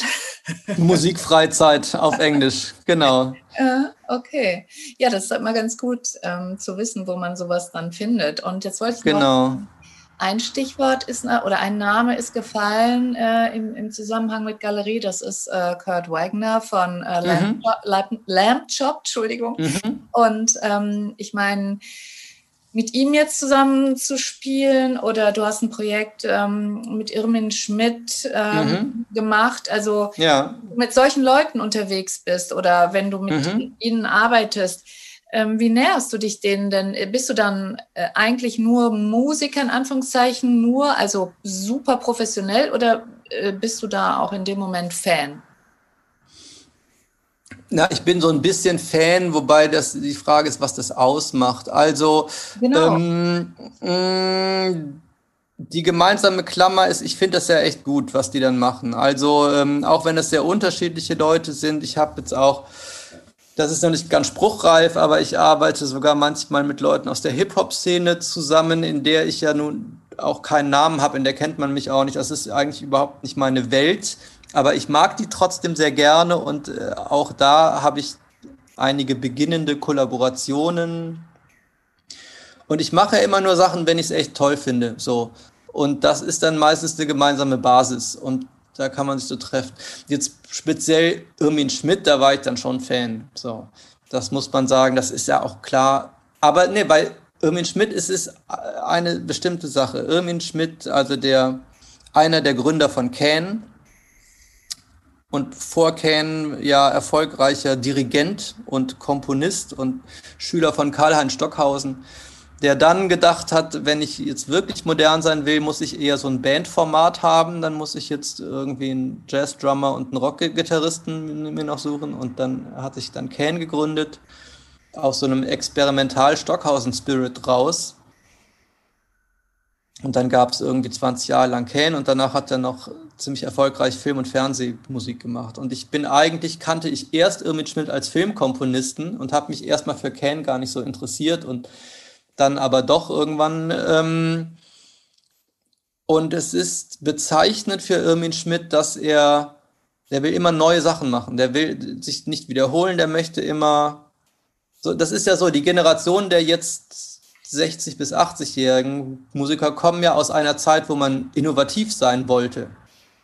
Während die Mu Musiker bis 50 heute sind ja größtenteils kon konservativ im Sinne von Retro, dass sie so geil 80er, geil 70er, geil 60er sind. Und also die Musiker heute wollen äh, oder äh, haben große Liebe für ältere Sachen, die es schon gibt, die sie dann vielleicht in neuen Versionen machen wollen. Aber also die meisten Sachen, die erfolgreich sind, sind das sind, weil sie ein bisschen klingen wie in den 70ern oder so. Und ähm, bei den Leuten über 60 ist das nicht so. Die wollten immer nur neue Sachen machen. Und das heißt, Irmin Schmidt, auch wenn er mit 80 ein Stück schreibt, sagt er, ich will ja nicht alleine so als 80-Jähriger ein Stück machen. Er will immer junge Leute dabei haben, die ihn pushen und kicken und äh, herausfordern und so. Und das heißt, äh, der hat halt früher immer mit seinen, hier mit äh, Jackie Liebezeit und so weiter gearbeitet aber vor allem auch Michael Karudi, der Gitarrist von Kane, der war ja auch schon 10, 20 Jahre jünger als die anderen und die anderen hatten mit Rock eigentlich nichts am, am Hut und haben gesagt, ah, da gibt es hier diese jungen Typen mit den langen Haaren, die spielen so E-Gitarre und so. so. So einen brauchen wir, so Jimi Hendrix-mäßigen Typen. So. Und Irmit Schmidt hat sich immer irgendwelche Leute dazugeholt, die was anderes machen als er selber und ähm, Irgendwann Justus Könke war lange der Assistent von Irmin Schmidt oder ist es vielleicht noch, je nach, nach Projekt. Also das, äh, das ist ja auch, da muss man mal drauf, drauf kommen, dass Justus Könke, der eben aus dieser kann man gar nicht, in, ne? gar, nicht, gar nicht in einem Wort sagen. Genau, der ist jetzt ja bekannt geworden durch Whirlpool und ich, mir fällt es aber gerade gar nicht, der ist ja so ein hat so eine differenzierte Künstlerpersönlichkeit, dass ich das gar nicht in einem Wort jetzt packen kann, weil der hat was mit dieser eben von mir beschriebenen Köln Elektro-Fire-Szene zu tun. Andererseits hat der so ein, ist er einer der am überzeugendsten unironisch das Gute an Schlager abfeiern kann. Also der kann irgendwie, es gibt ja viele Leute, die eigentlich nichts mit Schlager zu tun haben und dann doch sich an Schlager bedienen und sich da immer so ein bisschen drüber lustig machen. Und Justus Könke kriegt das irgendwie hin, so glaubwürdig Gefühle zeigen in so einem Elektro-Kontext. Ähm, und der hat auch viel mit, mit so Disco zu tun einerseits und dann hat er aber auch andererseits mit so Nerdtum, so Liebe für Elektronik und Computer und so. Also das ist einfach ein spannender Künstler. Und dass dann Irmin Schmidt als alter Mann sagt, wenn ich jetzt irgendwie eine Tatortmusik mache, dann brauche ich so einen Typen dabei als Einfluss. So. Dann, das ist toll. Und dann dann eine Weile mit Kumo äh, zusammengearbeitet, also Jono Potmore, der ähm, so ein auf eine kurzformige, so eine Art Drum-Bass-Produzent aus London, der aber auch ähm, an der Kölner Musikhochschule diesen Pop-Produktionsstudiengang macht, leitet. Und so. Und er hat also immer sich junge Leute geholt. Und, ähm, und dann hat Irmin Schmidt ähm, mal irgendwann beschlossen, sich jetzt zwei, drei Jahre mit sinfonischer Musik zu beschäftigen und wieder zu dirigieren quasi zurück an seinen Anfang zu gehen. Es war eigentlich wegen 50 Jahre Can ähm, stand an und im Ausblick darauf hat er dann ganz viele Anfragen gekriegt und viele Leute wollten das Can wieder spielen oder so. Und er fand das irgendwie unwürdig, so eine Retro-Nummer draus zu machen und hat gesagt, er findet es passend, wenn er wieder dirigiert. Und dann brauchte er dann sinfonische Stücke und dann hat er mich gebeten, die zu schreiben mit ihm zusammen. Und äh, da war, hatte ich also auch die Funktion von, er möchte immer junge Leute holen, die einen anderen Ansatz haben als er selber, damit die Sachen neu und herausfordernd sind. Und das ist natürlich die Auszeichnung meines Lebens. So, das ist ein bisschen, ein bisschen ist traurig, weil das nie auf Platte oder so rausgekommen ist. Wurde da auch relativ wenig drüber geschrieben und eigentlich ist es das krasseste Ding meines Lebens, dass ich für zwei, drei Jahre lang der Co-Writer von Irmin Schmidt war und Irmin Schmidt so Stücke auf den Leib geschrieben hat, damit er die dirigieren kann, ist der totale Hammer. Es ist eigentlich der Höhepunkt meiner Karriere, aber es ist gar nicht so bekannt. Warum schreibt keiner darüber? Warum weiß es keiner? Warum ist das? Äh also es gibt zwei Gründe. Ich glaube tatsächlich, der Musikmarkt funktioniert so, es muss ein Release geben, sonst ist es nichts wert. Also ist, dass wir das gemacht haben, das gab es nur bei irgendwie drei, vier Konzerten. Es war ein Konzertprogramm, was daraus geworden ist. Das besteht aus dieser Sinfonie, die wir zu Ehren von Can zusammengeschrieben haben und es besteht aus Filmmusik von Irmin Schmidt, die eigentlich elektronisch war und von der ich Orchesterversionen geschrieben habe. Und das Konzertformat war, Irmin Schmidt dirigiert seine eigene Filmmusik, dann diese Sinfonie zu Ehren von Can und dann kommen die noch lebenden Can-Mitglieder und spielen. Aber er eben nicht, weil er nicht da so ein Ding machen wollte, aber halt Jackie Liebezeit und Holger Tschukai wollten spielen. Dann sind die beide gestorben, kurz bevor das. Also es war so, Jacke Liebezeit ist mitten während der Produktion gestorben. Und das war ganz schlimm. Und ähm, Holger Tschukai war schon zu krank, um da überhaupt hinzukommen. Also er hat irgendwann gesagt, er kann da nicht mitspielen. Irgendwann hat er gesagt, er kann da nicht, nicht mal als Zuschauer kommen. Und ein paar Wochen später ist er dann auch gestorben. Und ähm, stattdessen hat dann äh, so eine All-Star-Band, die Thurston Moore zusammengestellt hat von ähm, Sonic Youth. Mhm. Äh, der hat dann so eine Band, so eine Band aus Post-Punk und Free Jazz MusikerInnen sich so eine Band zusammengestellt, ähm, die dann die Kernstücke performt hat, mit dem ersten Original-Can-Sänger Malcolm Mooney, der auf den ersten drei Can-Alben gesungen hat. Das ist ein super Typ. Ähm, das war das Konzert in London. In Berlin wurde das wiederholt, aber mit einer anderen Band. Da in Berlin war das von Jochen Arbeit von den Einstürzenden Neubauten, hat die Band zusammengestellt. Ähm, und äh, in Braunschweig haben wir es nochmal gemacht, aber ohne Band. Und dann und ich glaube, das waren die einzigen drei Male, wo es aufgeführt wurde.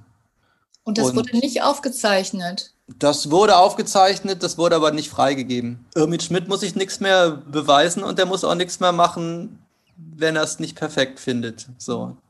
Der hat ganz viel nicht mehr nötig. Und der hätte das, glaube ich, nur freigegeben für eine Veröffentlichung, wenn er es perfekt gefunden hätte. Und ähm, es, war irgend so ein relativ banaler Grund. Er fand das Lautstärkenverhältnis unausgewogen zwischen Streichern und Bläsern. Hm. Und dann hat er gedacht, nee, komm, lass uns das nicht rausbringen. So. Ähm, ist, ist ja auch okay, also finde ich künstlerisch fair. Aber es ist so, wenn es das als Platte gegeben hätte, hätte man das anders in der Öffentlichkeit wahrgenommen und dann hätte, ja. wäre da mehr drüber geschrieben worden. So, so waren es einfach nur drei lokale Konzerte. Da, da macht man jetzt keinen Beitrag in einem Kulturmagazin drüber oder vielleicht, aber jetzt nicht viel mehr. Also das ähm, irgendwie hat sich auf jeden Fall nicht so rumgesprochen wie damals die Kompaktplatte oder, oder die, ähm, diese, diese, diese Club-Tracks, die ich mit Kölsch zusammen gemacht habe oder so. Also ich habe viele Sachen gemacht, die sich eher rumgesprochen haben. Und das, was ich eigentlich vom Ranking das krasseste finde, ist gar nicht so, dass es ist nicht das erste. Wenn einer eine Wikipedia-Seite über mich aufsetzen würde, würde er nicht sagen, Gregor Schwellenbach ist der,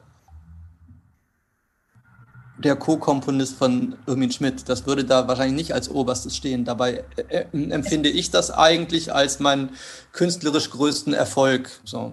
Da musst du das selber noch da reinschreiben in die Wikipedia. Ja, ich lebe ich leb ja noch ein paar Jahre und ich werde sicher auch noch mehr spannende Musik machen. Und, ähm, sehr, sehr gut. Und äh, trotzdem kann ich dich jetzt nicht aus dem Gespräch lassen, ohne noch zwei kurze Sachen anzusprechen. Mhm. Außerdem könnte ich sowieso jetzt mit dir noch zwei, drei Stunden sprechen, aber. Ja.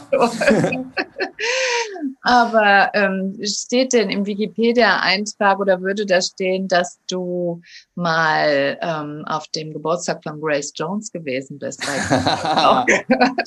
Nein, das geht Wikipedia nichts an. Also, es gibt ja, es gibt ja aber gar kein Wikipedia. Oder?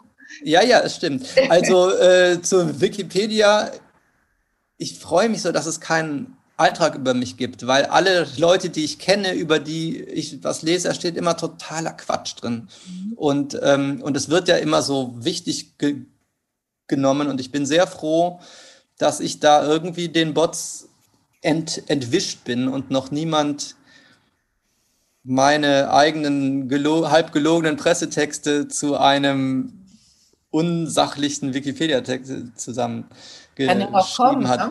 Kann ja, auch kommen.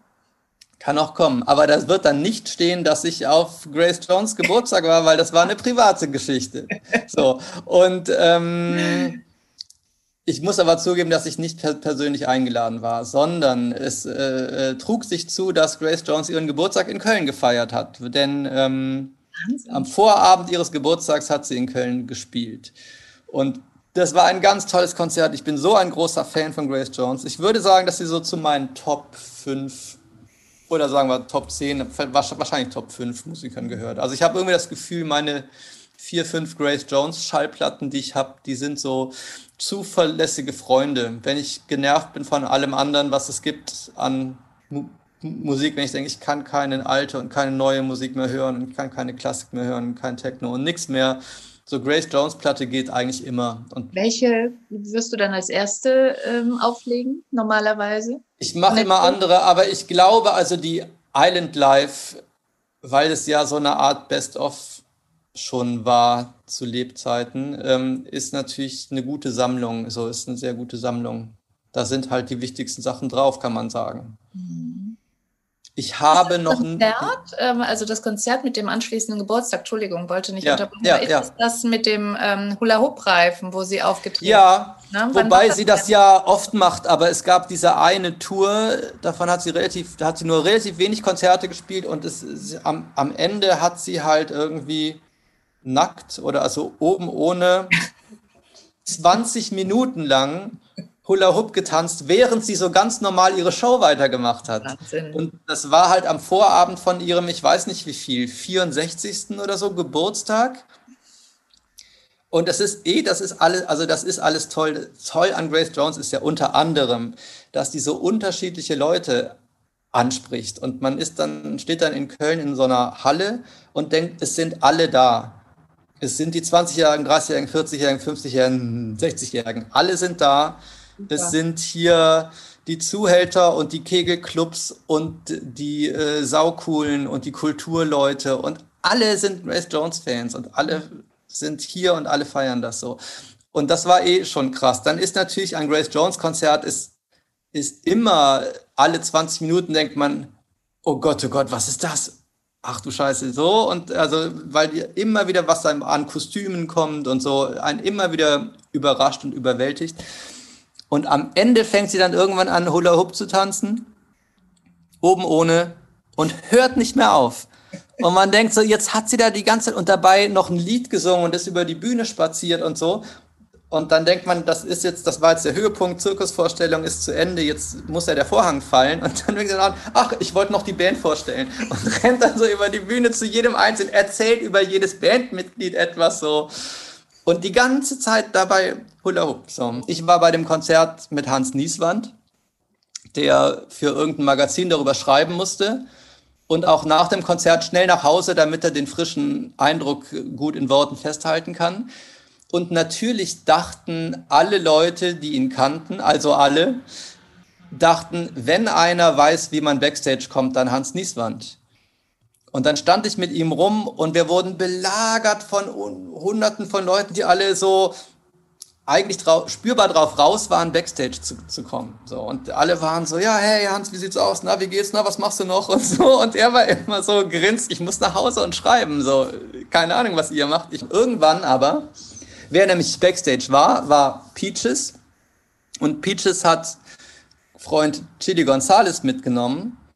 Und Chili Gonzales wiederum hat seinen Schneider Herr von Eden mitgenommen. Und Herr von Eden kam da auch des Wegs und sah gerade, dass ich mit Hans Nieswand rumstand und wir belagert werden von allen Leuten, die Backstage wollen und meint so, hey, Gregor, kommst mit? So und zwinkerte mir so zu und schleuste mich dann nach Backstage.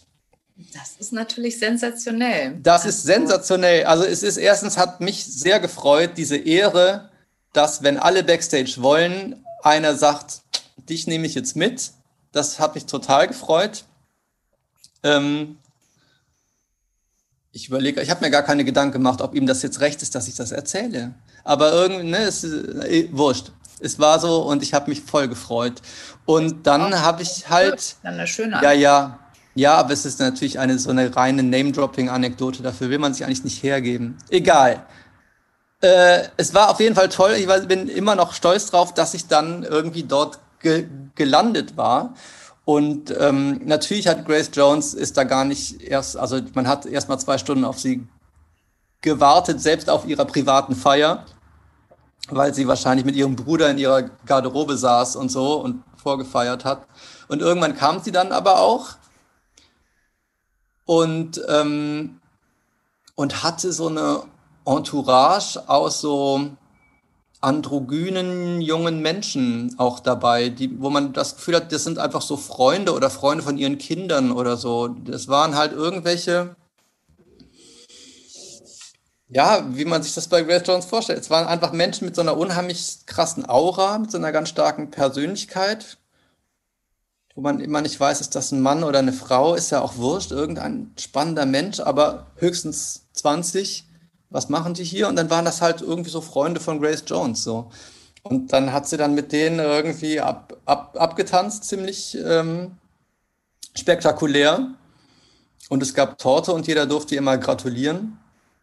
Und es waren so ein bisschen, es war so,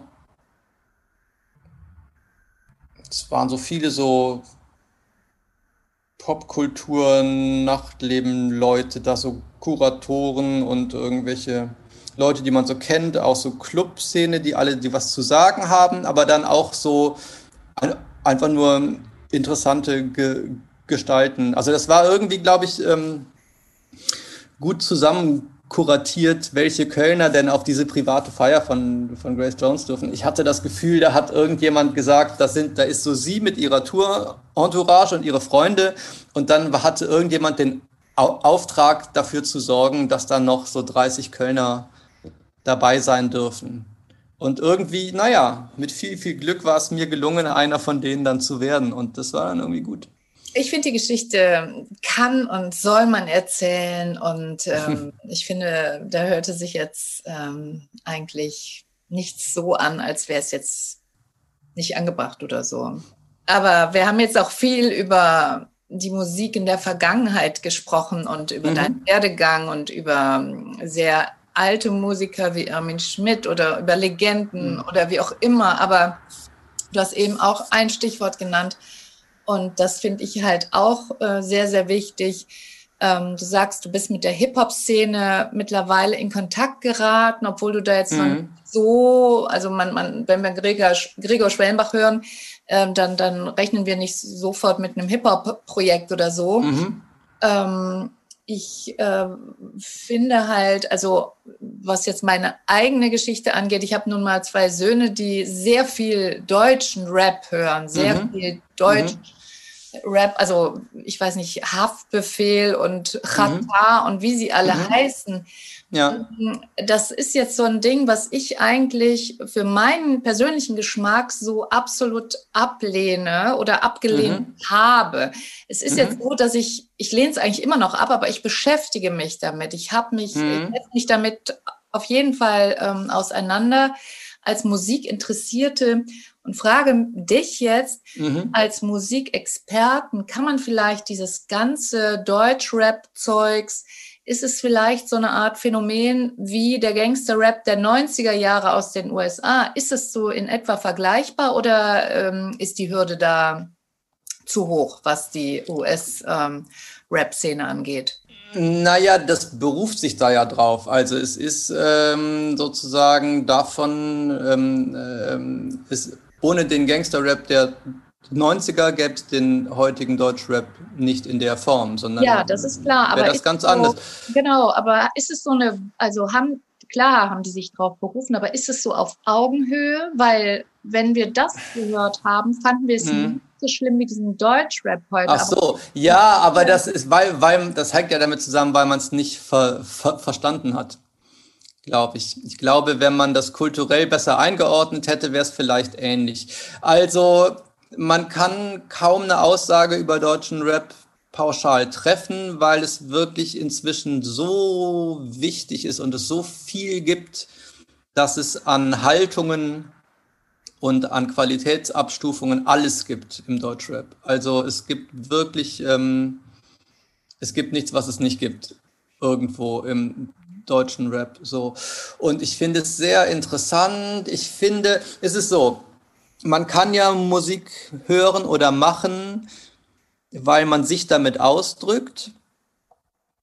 Und nee, das ist ja immer so. Also ich drücke mich ja auch aus mit meiner Musik, aber ich höre auch, ich höre nicht nur Musik, weil sie mein eigenes Leben repräsentiert, sondern ich höre auch manchmal Musik, um etwas zu lernen über andere Leben. Also wenn ich äh, sinfonische Musik aus dem 19. Jahrhundert höre, ist das zwar auch manchmal einfach nur schön, aber vor allem kapiere ich das Lebensgefühl des 19. Jahr Jahrhunderts, wenn ich mir so alte Sachen anhöre, dann kapiere ich auch, wie die Leute drauf waren oder so. Und so ähnlich ist es, wenn ich ähm, ka karibische Musik höre, lerne ich sehr viel darüber, wie das ist, in der Ka Karibik zu lesen, in denen äh, zu, zu leben, indem ich den Texten zuhöre und indem ich irgendwie diesen Groove spüre und indem ich merke, wo die ihre Ideen herhaben und so. Und so, das ist ein Grund, warum ich sehr gerne Deutschrap höre, weil ich dann viel mehr lerne über die Leute, die das machen. Und ich habe mich, ähm, ich habe am Ende meines Studiums eine wissenschaftliche Arbeit über das Authentizitätsproblem im deutschen Hip-Hop geschrieben. Und das war aber in der Zeit kurz bevor der deutsche Hip-Hop wirklich in, interessant wurde. Nämlich, das war so noch ein sehr kleines Nischenphänomen, das eigentlich so ein viel von so Leuten mit so einem Gymnasiasten-Vibe betrieben wurde. Und mit denen konnte ich mich dann sehr identifizieren. Das waren dann einfach so gebildete junge Leute, die sehen, in den USA gibt es so ein Phänomen, das ist irgendwie interessant und das gucken wir uns jetzt an. Und mittlerweile ist aber einfach Hip-Hop, Deutschrap eine Ausdrucksform von einem Lebensgefühl, das hier existiert. Und ähm, da lerne ich unheimlich viel durch, durch, durch Rap, wie sich Leute fühlen. Also ähm, Leute, die ich in meinem Freundeskreis nicht habe, weil ich da in so einer Blase bin, in so einer Mittelstandsbildungsblase. Und dann ähm, lerne ich, wie sich andere Leute fühlen, die vielleicht meine Nachbarn sind, indem ich solchen Text zuhöre, weil man über Rap-Texte unheimlich viel sagt und man kann unheimlich viel erkennen darüber, wie sich jemand angenommen fühlt in der Gesellschaft, wenn du jetzt von Haftbefehl äh, sprichst. So, wie, wie sehr jemand das Gefühl hat, ähm, fühle ich mich überhaupt dazugehörig oder nicht? So, gibt mir mein Lehrer das Gefühl, du bist so und so gut in der Schule oder gibt er mir das Gefühl von, komm, du gehörst sowieso eigentlich nicht dazu und so. Sowas, solche Fragen kann man sich noch mal viel besser stellen, wenn man diesen Texten zuhört. So, also ich, für mich ist Deutschrap ein Einblick in andere Lebensgefühle, der es interessant macht und der sehr legitim ist. Und wenn ich US-Rap höre, kapiere ich sowieso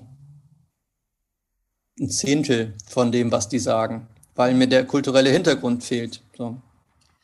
Genau. Ähm, es hat, hängt dann weniger mit äh, der englischen Sprache zusammen ähm, als ähm, mit dem kulturellen Hil Hintergrund, weil wir in einem ja. anderen äh, Kontext ja. leben. Und ähm, ich finde das interessant, äh, wie du das beschreibst. Ähm, also ich würde behaupten, ich lebe in einer ähnlichen Blase und meine Kinder mhm. sind auch in dieser Blase aufgewachsen, suchen aber immer Auswege daraus, indem mhm. sie auch diese Musik zum Beispiel ähm, sehr äh, oder dass sie sich dieser Musik sehr verbunden fühlen. Ja. Und die hat jetzt mit ihrem Leben eigentlich wenig zu tun, aber die finden das wahnsinnig spannend und ähm, müssen sich natürlich auch hier irgendwie abgrenzen. Ist ja klar, wenn die Mutter mhm. äh, den ganzen ja. Tag, äh, weiß ich nicht, ähm, amerikanischen Rap hört, dann müssen die was anderes hören. Also mhm. als Beispiel, mhm. ich höre mhm. ja ganz, ganz verschiedene Sachen und ähm, also aber alles, was ich höre, ist auf jeden Fall kein Thema für Sie. Und Sie wollten mhm. das selber herausfinden. Ja. Und darum finde ich das immer sehr interessant und habe mich deswegen auch ähm, damit beschäftigt, obwohl ich das eigentlich im Grunde mir gefällt es einfach nicht. Aber mhm. ähm, wie, wie schätzt, also oder wie ordnest du das denn musikalisch ein? Also jetzt mal nicht nur von den Inhalten, mhm. ist das, äh, hat das was ähm, Wertvolles? Ja, also klar, zum Teil auf jeden Fall. Mhm. Ich würde sagen, bei Hip-Hop sind nun mal die Texte das Wichtigste.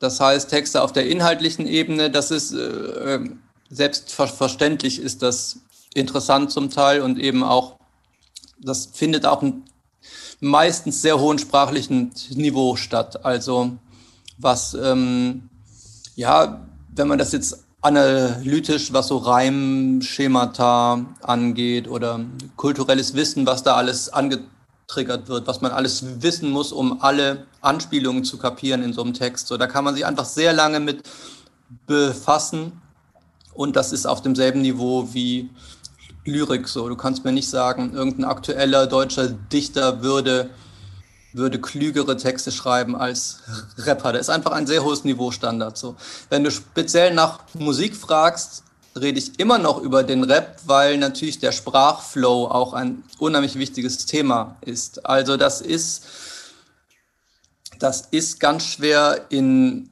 traditionellen musikalischen Kriterien zu beschreiben. Ist, da wird viel differenzierter drauf geachtet. Also Sprachflow, also wie man ganz genau die Silbenverteilung macht. Da geht es aber um Artikulationsfeinheiten. In der Klassik würde man über Agogik und Duktus äh, und so sprechen. Und ähm, auf demselben Niveau äh, hört man hin beim, beim Rap. Also über ein, wie ganz genau die rhythmische Verteilung der Silben ist, ähm, das ist äh, das ist sehr differenziert. So. Und wenn wir jetzt über die Instrumentals reden, die Beats, da ist Hip-Hop so international, dass das im Idealfall auf demselben Niveau stattfindet. Also die deutschen Rapper haben ihre, kaufen ihre Beats in den USA und manche amerikanischen Künstler kaufen die Beats in Deutschland. So. Ich habe einen Studenten, der wohnt vor den Toren von Köln ich stelle mir immer vor, dass er wie in so einer Scheune oder so sitzt oder so, aber der geht auf jeden Fall mit seinem Hund am Rhein spazieren und dann geht er in den Keller, da hat er so ein fettes Studio und macht Beats und die verkauft er aber ausschließlich an so Südstaaten-Trap-Artists. So. Das ist einfach, er, der ist ganz normal in der amerikanischen Hip-Hop-Szene. Ähm, sein Leben findet aber irgendwo auf dem Dorf statt. So. Also das ist, die Szene ist, funktioniert international übers Internet und hat ihre eigenen Kommunikationswege auch ent entwickelt. Und ähm, klar kann man sagen, in den USA ist das Niveau generell höher als in Deutschland. Klar kann man sagen, der Grundvorwurf wäre, dass bei deutschem Rap das deutscher Rap am amerikanischen vom Sound her kopiert und dass manche Deutsch-Rap-Tracks man vom Beat her sagen würde, in USA ging das nicht mehr. Das klingt so, so klang man in USA vor drei Jahren. Das ging heute nicht mehr. Das ist ganz altmodisch und für einen Deutsch-Rap-Track reicht es vielleicht noch. Aber so die ganz guten, die sind wahrscheinlich auf einem ähnlichen Niveau wie die Amerikaner und da kann man, also die, die Spitze der Deutsch-Rap-Produzenten arbeiten auch oft mit Amerikanern zusammen und die Spitzen der Deutsch Rappern haben auch manchmal Beats von Amerikanern. Also es gibt sich da vielleicht nicht mehr viel. Okay. Kurzum, ich hebe meinen Daumen für Deutschrap. Gut.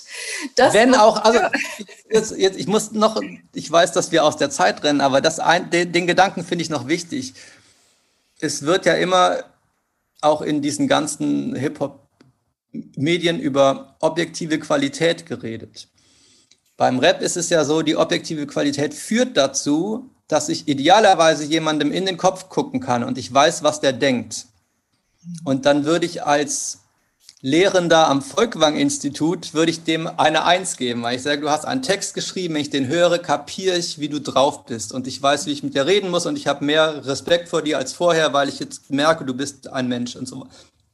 Trotz allem, inhaltlich finde ich es aber scheiße. Das gibt es nämlich auch. Also, und das, das also so, ich, so ein, so ein Rap-Text, ich habe mal einen Rap-Text gehört, der hat mich sehr beeindruckt. Und der war inhaltlich so an seine Schwester gerichtet und sagte so im Sinne von, du läufst ja rum wie eine Hure, zieh dir mal was ordentliches an, was sollen die Leute von dir denken? Und ich denke, das ist ein ganz schlimmer Text, das ist total frauenfeindlich, so kannst du nicht mit deiner Schwester reden, die sagt überhaupt nichts über dich, überhaupt, wie läufst du rum, so, ich habe mich wirklich geärgert. Aber als Musik, als Kunstwerk war das natürlich super, weil man denkt, ich verstehe genau, was der denkt, aber ich finde es halt falsch. So. Und äh, das ist ja das Ding bei Gangster-Rap. So. Ich finde Gangster-Rap ganz toll, wenn man denkt, sie drücken das Gefühl aus, wie es ist, Drogen zu verkaufen. So. Ich finde es aber falsch, Drogen zu verkaufen. Aber ich finde es natürlich toll, dass ich sage, Dankeschön, jetzt weiß ich, wie sich ein Dealer fühlt, wenn er an der Straße steht und warum er das macht oder so. Also ähm, es gibt zwei Ebenen und ich finde Deutschrap ganz toll, dass es mir die Möglichkeit gibt, erstmal eine Ahnung zu kriegen. Und dann gibt es aber noch die andere Ebene, wo ich sage, ich würde dir als Popmusiklehrer eine Eins geben, aber, äh, aber ich, äh, aber dann können wir jetzt mal reden. Was machst du überhaupt? So, ich finde das falsch. So, das gibt's äh, auch noch und das darf man auch nicht durcheinander schmeißen. Also das finde ich äh, super spannend. Auch das ganze Thema. Am liebsten würde ich einen ganzen Podcast nur über ähm, Rap machen, über deutschen mhm. Rap, weil ich das wirklich ähm, ja. immer weiter äh, über die Jahre beobachtet habe und ich merke auch, äh, wie sich mein Verhältnis dazu verändert hat. Und mhm.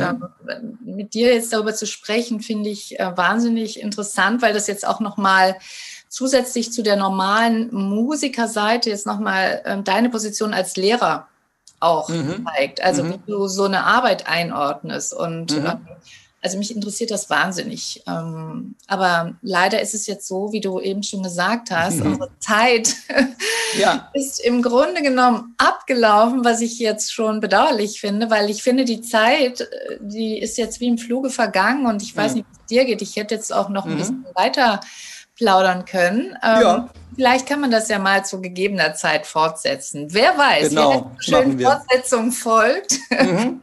Und jetzt bedanke ich mich erstmal super ja, herzlich und freue mich, dass du mitgemacht hast.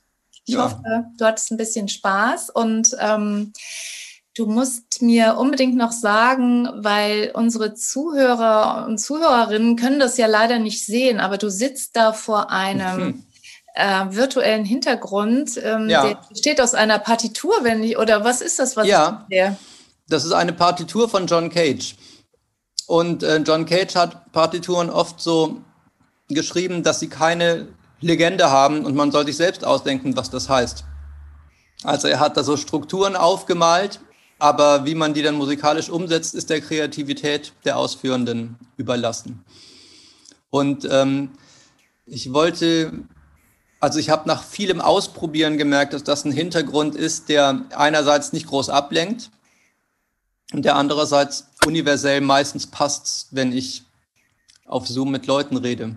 Ich glaube, jetzt äh, ist alles gesagt für heute. Und wie gesagt, vielen Dank, Gregor. Ja, ich danke dir. Und dann hoffe ich auf bald und ähm, ja, mach's gut. Du auch. Schönen Tag noch. Bis Dir bald. auch. Bis dann. Ne? Ciao. Ciao. Ciao.